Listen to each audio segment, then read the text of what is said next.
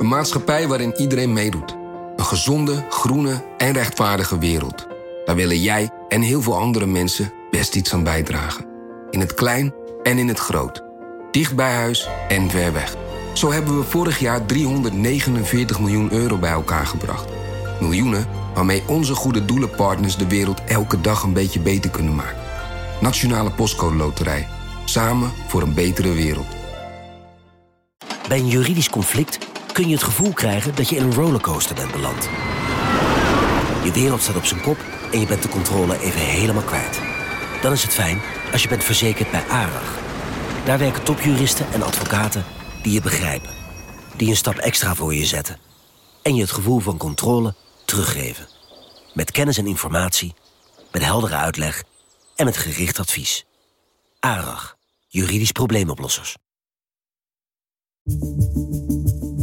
Vanaf de redactie van NRC het verhaal van vandaag. Mijn naam is Thomas Ruip.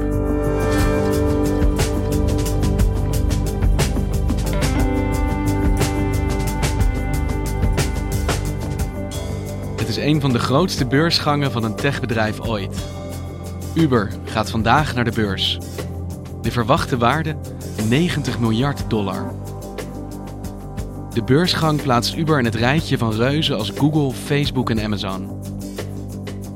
Het techbedrijf is nooit vrij geweest van controverse en de ambities van Uber reiken veel verder dan alleen de taxiwereld.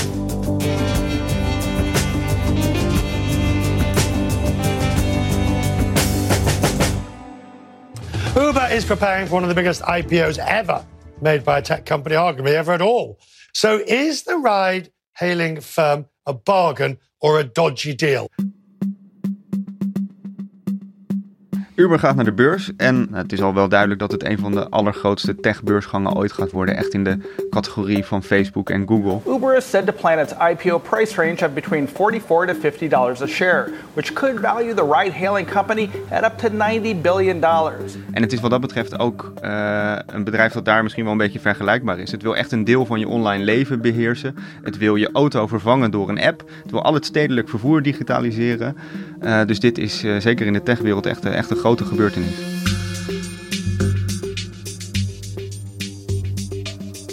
Wouter van Noord, jij uh, volgt Uber voor ons eigenlijk al jaren. Kan je mij vertellen, waarom gaat Uber nu pas naar de beurs? Ja, om een beetje te begrijpen waarom ze er zo lang over hebben gedaan, moeten we ook een beetje terug naar het moment van die oprichting. Uh, dat was in 2009. Uh, de oprichters, Travis Kalanick en zijn vriend, die waren in Parijs op een conferentie. Probeerden daar het alle macht een taxi te vinden. Nou ja, en je weet een beetje hoe dat eraan toe ging voordat Uber er was. Dat was uh, nogal een uitdaging met taxichauffeurs die je probeerde op te lichten als je er al eentje te pakken kreeg. Afrekenen, fooien, enorm gedoe. Ja, want je kent het uit de films. Je steekt je arm op en je fluit en je hebt een taxi voor je. Maar het echt werkte dat nooit zo natuurlijk. Nee, een taxi nemen was uh, eigenlijk voor Uber best wel een gok met je humeur zou je kunnen zeggen. Uh, en die Travis Kalanick en zijn vriend die zagen dat en die bedachten zich... hé, hey, we kunnen dit eigenlijk ook gewoon in een appje doen. Alleen de timing was natuurlijk wel interessant. Hè? 2009 is het dieptepunt van de economische crisis. De hele economie lag op zijn gat. Nergens waren nog rendementen te behalen. Behalve bij een aantal kleine start-upjes in Silicon Valley die hele grote beloftes deden. En Uber was er daar eentje van. Waardoor Uber in het begin al tientallen miljarden aan uh, investeringen wist op te halen. En waarom was het zo makkelijk voor hen om dat kapitaal uh, te krijgen? Ze begonnen op een moment dat er nergens rendement te halen was en waarop er wel heel veel geld werd gecreëerd door centrale banken. Weet je nog dat uh, in op het dieptepunt van de crisis uh, moest er allerlei extra geld komen om banken te redden en uh, dat kapitaal moest op een gegeven moment ergens naartoe. en wat is dan een aantrekkelijke plek daarvoor? Dat zijn snel groeiende bedrijven. En daarom hebben ze er zo lang over gedaan om naar de beurs te gaan. Want waarom gaan bedrijven normaal gesproken naar de beurs? Om groeikapitaal op te halen. Om groter te kunnen worden. Om groter te kunnen worden. En dat hadden ze helemaal niet nodig. Ze hadden die tientallen miljarden van allerlei investeerders en banken al, uh, al op, de, uh, op de bank staan. Want was Uber meteen een succes? Want je beschrijft die oprichter die uh, Parijs in een taxi probeert aan te houden. Dat je een prachtig romantisch verhaal.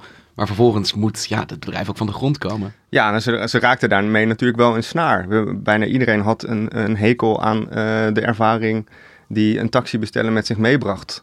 Dus ze sloegen enorm aan. Ze breiden meteen met vooral dat durfkapitaal uit naar uh, tientallen, honderden steden in de wereld. Waardoor ze echt de, de grootste uh, taxi-app van de wereld werden. En daardoor konden ze ook allerlei grote plannen maken. the kind of entrepreneur I am is one that gets really excited about solving hard problems. It's kind of like a math professor. And so at Uber, we like the hard problems. And we like getting excited about those and solving them. But we don't just want any math problem. We want the hardest ones that we can possibly find. And we want the one that if you solve it, there's a little bit of a wow factor. Uber was echt het schoolvoorbeeld van de unicorn. Hè? De, de heel snel groeiende start-up uit Silicon Valley. De eenhoorn. Uh, de eenhoorn, het mythische wezen. Uh, dat werd op een gegeven moment een beetje een term die werd gebruikt voor bedrijven die al heel snel op 1 miljard dollar uh, waardering zaten. Nou, Uber zat daar al heel snel al ver boven. En de cultuur van het bedrijf was ook echt zo'n snel groeiende move fast and break things-achtig bedrijf. het werd geleid door Travis Kalanick, de oprichter. Nou, dat is echt een, een alpha male, hele snelle jongen. Wordt in, in Silicon Valley ook wel echt gezien als een genie.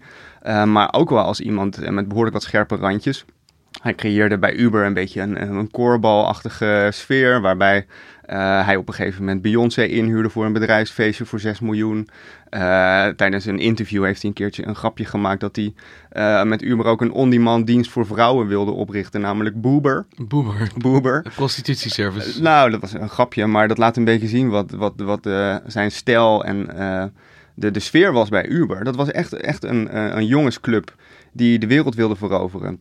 En het daarbij ook niet zo heel erg vond om buiten de lijntjes te kleuren. En dat gebeurde natuurlijk ook al redelijk snel met Uber. Uh, die begonnen allerlei diensten aan te bieden die toch niet helemaal bleken te passen in bestaande taxiwetten bijvoorbeeld. Nee, en ze trokken zich er eigenlijk weinig van aan. Het bij elkaar brengen van de vraag van mensen die vervoerd willen worden en het aanbod van chauffeurs die met hun auto wat bij willen verdienen, dat is eigenlijk het faciliteren van een betaalde lift, zegt Uber. De rechter ziet het anders. Uber stelt met Uberpop deze chauffeurs in staat de wet personenvervoer te overtreden. Uber verdient daar zelf ook aan. Daarom is ook Uber in overtreding. Een nieuwe tegenslag in de strijd van Uber om de Nederlandse taximarkt te veroveren. De taxichauffeurs die uh, niet voor Uber reden, die waren natuurlijk niet zo heel blij met dat bedrijf. Want uh, en ze maakten het mogelijk uh, dat iedereen taxichauffeur zou worden. Uh, zonder dat ze uh, moeilijke vergunningen moesten halen en zich aan de, de taxiregels moesten houden waaraan zij zich wel moesten houden. Het is zogenaamd aan de vrije markt. Maar als wij dan verplicht worden om een boordcomputer aan te schaffen, dat soort zaken, dat verplicht is uh, om in een taxi te hebben, ja, dan denk ik van dan moeten hun zich ook een beetje aan de wet houden natuurlijk. Dat leidde eigenlijk overal waar Uber uh, actief werd tot enorme protesten. Uh, van Parijs tot Londen, uh, echt met, brandbommen. En dat waren hele heftige protesten van, van soms honderden, duizenden chauffeurs die echt in op, opstand kwamen van Uber concurreert op een oneerlijke manier met ons harde werk. The taxi strike by thousands of drivers across the country created traffic jams, travel chaos, stone throwing and fistfights. In Paris, Marseille, and Lyon and other cities, airport entrances were blocked and expressways were shut down by burning tires. Door de enorm diepe zakken van Uber, en die hebben dus uh, nog steeds tientallen miljarden op zak van investeerders, konden ze taxidiensten aanbieden voor veel goedkoper dan dat de traditionele spelers dat konden doen. Die hebben natuurlijk niet zomaar tientallen miljarden op de bank staan waarmee ze uh, de prijs kunstmatig laag kunnen houden. Uber heeft de laatste drie jaar 10 miljard dollar verlies gedraaid. Hebben verlies gedraaid. Ja, enorme verliezen draaien ze. Uh, maar dan gaat het niet goed met Uber als ik het zo hoor. uh, ja, dat is de wonderenwereld van de unicorns en de wonderenwereld van, van, de, van de tech-startups waar heel veel investeringsgeld achter zit. Want een eenhoorn hoeft geen winst te maken? Nou, die kunnen zich uh, het veroorloven om in ieder geval een hele lange tijd op, zich op andere dingen te richten dan op winst maken. Bijvoorbeeld op groeien. Groeien kost geld, uh, uitbreiden kost geld. En uh, omdat ze hopen een monopolie te krijgen, denken ze dat ze, als ze eenmaal de grootste zijn, dat ook wel zullen blijven. En dat dan op een gegeven moment op lange termijn de winsten wel gaan komen. Omdat er niemand meer over is om je te concurreren. Nou, dat is een, dat is een beetje het cynische, de cynische uitleg ervan. Als je in je eentje nog maar uh, overblijft in de markt, ja, dan moeten consumenten wel naar jou toe. En dan ben je dus vrij om te doen met ze wat je wil. And it's a really great thing. There's just one hitch. It's called regulation.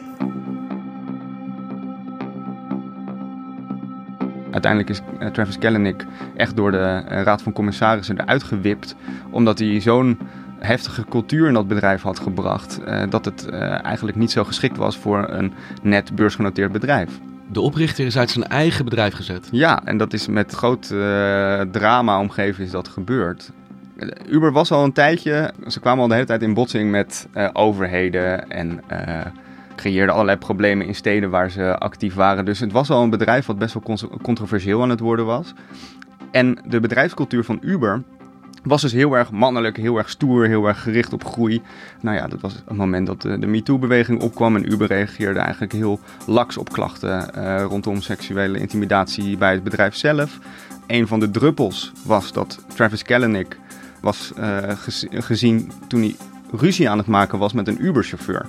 Hij was met een groep vrienden ingestapt uh, in een Uber. Hij stapte zelf in een Uber? Hij stapte zelf in een Uber. Uh, op een gegeven moment herkent die chauffeur hem en spreekt hem aan van, joh, het is allemaal leuk en aardig Uber, maar ik, ik, ik merk nu dat de, de prijzen voor uh, taxichauffeurs omlaag gaan en ik heb moeite om nog rond te komen. I, I lost $97,000 because of you. I bankrupt because of you. Look. Yes, yes, yes. You keep changing every day.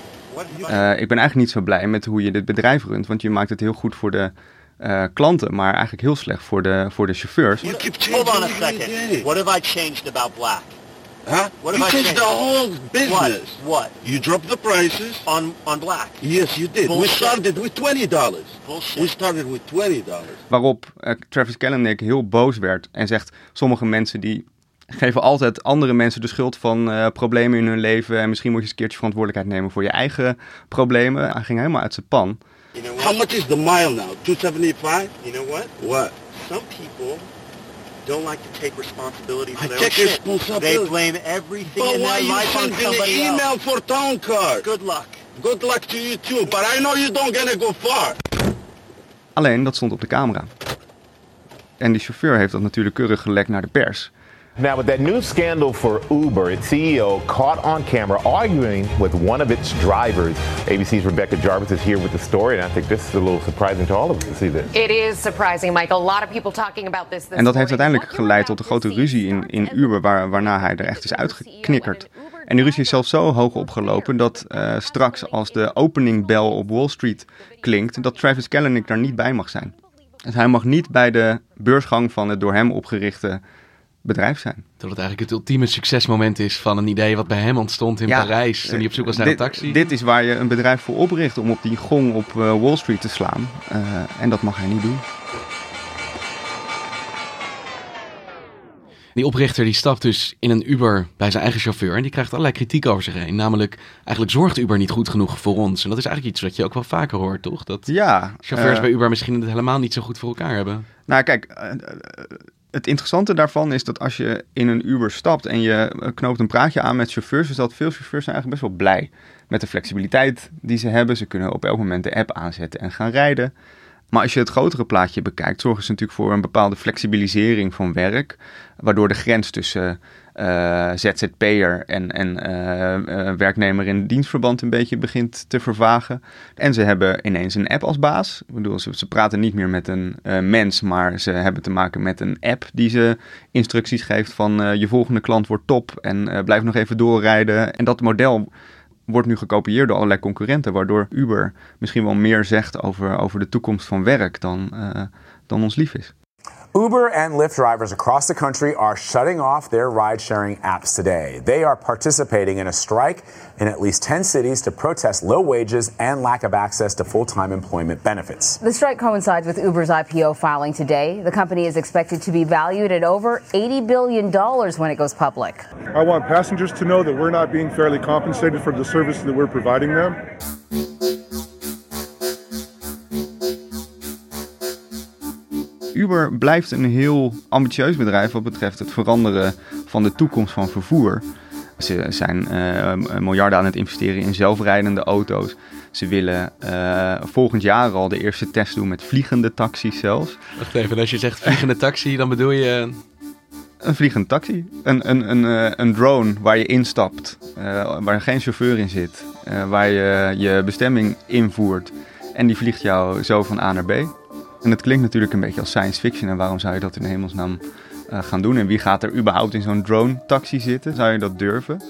Uh, maar deze plannen zijn serieus. Uh, volgend jaar al de eerste test. En ze willen vanaf 2023 uh, rondom Los Angeles echt een, een vliegende taxidienst lanceren. There's no way you're to miss this. Uh, this is the Bell Nexus. It's a hybrid electric air taxi. This thing is, is mind blowing when you see it. This is to have a top speed of about 150 miles per hour. Wow. Uh, that's in the air and a, like a range of about 150 miles. So imagine calling your, your shared ride, you know, on your phone. This thing comes and picks you up, no pilot, and just takes you to your destination. I love it. It's- I want it. I gotta wild. have it. Yeah. Uh, the interesting thing is Bell is actually an aircraft manufacturing partner of Uber. So you could be looking right now. This could be Uber's first flying taxi.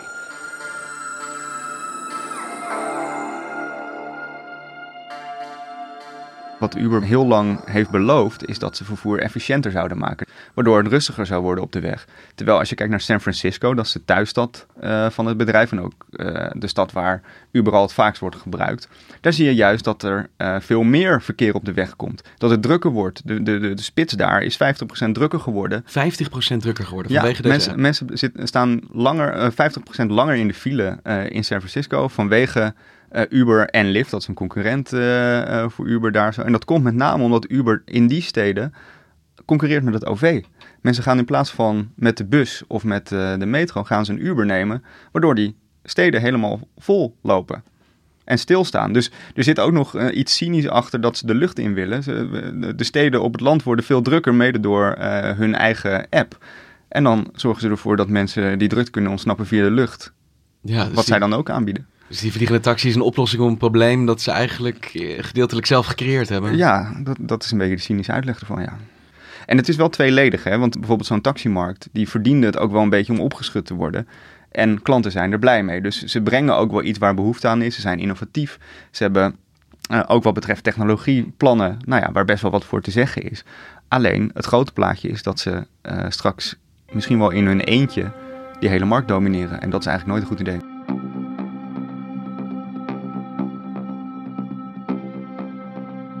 Ja, de vraag is dus op macroniveau hoe goed een bedrijf als Uber voor de wereld is dan. Nou, maar die, ik bedoel, dat kun je natuurlijk sowieso wel afvragen eh, bij een bedrijf waarvan eh, het uitgesproken doel is om een soort van Amazon te worden. Natuurlijk een mega succesvol bedrijf waar, wat ook heel innovatief is en wat heel goed is voor klanten. Maar wat wel een monopolie is. En monopolies zijn op lange termijn zelden goed voor eh, vernieuwing. Die monopolisten worden vaak een beetje lui. Die, die hoeven niet meer zo snel te vernieuwen. Die hoeven ook niet zo heel veel aandacht te besteden aan de prijs voor klanten. Eh, houden concurrentie tegen.